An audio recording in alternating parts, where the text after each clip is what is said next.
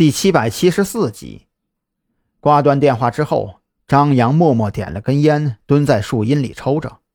他有些不知道该说些什么了。他总觉得，黑狼遇到云雀，简直是倒了八辈子血霉。看看可怜的孩子都被折腾成什么样子了，最后竟然还要给人挖个坑，摔得粉身碎骨。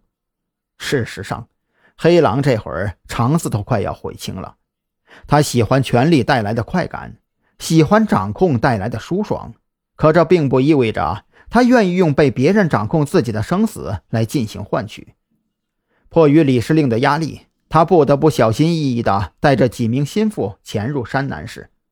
可等他找到落脚点之后，却发现整个山南市的警察全都在疯狂打黑除恶。若是仅仅如此，倒也罢了，至少黑狼可不认为自己是被打的黑恶势力之一。更要命的是，山南市的组织成员已经被抓的被抓，潜逃的潜逃。他现在就连马老三一众人都联系不上了。要知道，对于山南市而言，他黑狼只是一个外来的生面孔，不借助马老三或者是雪儿的力量，想要在山南市这种打黑除恶的大趋势下潜入武警医院灭口夏明，这简直是痴人说梦。回想起这些年来享受过的种种，黑狼只觉得像极了家乡的一句谚语：明知道可能会死，却偏偏有一片想要穿越的沙漠。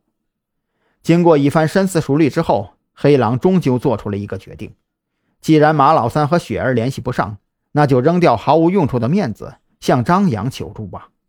更何况，对于张扬而言，如果夏明被救活，并且开口说话，那么第一个倒霉的就是他。想到这里，黑狼打开电脑，用翻墙器跳转了 IP 之后，尽量搜寻脑袋里所有能够想到的让自己不失颜面的措辞，给张扬发送了一封邮件。收到邮件的时候，张扬刚抽完一根烟，清脆的邮箱提示音响起，让他眉头微微一皱。等他打开邮箱，将那封犹如小脚女人的裹脚布一样的邮件读完。差点没被黑狼给恶心死。这封邮件简而言之，大概意思就是：你的处境很危险，夏明对你威胁很大，所以我甘愿冒着生命危险亲自来山南市帮你灭口。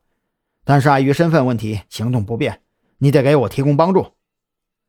昌阳当即翻着白眼儿将这封邮件彻底删除，顺手还将这个邮箱直接拉黑。有云雀这个内应提供消息。想什么时候抓就什么时候抓，想怎么抓就怎么抓。既然如此，何必还跟他废话呢？删除完邮件，张扬也懒得再去琢磨黑狼跟云雀之间的那点破事儿。眼下最重要的还是审讯那五个傻叉青年。他总觉得鬼佬绝对不仅仅是一名黑客那么简单。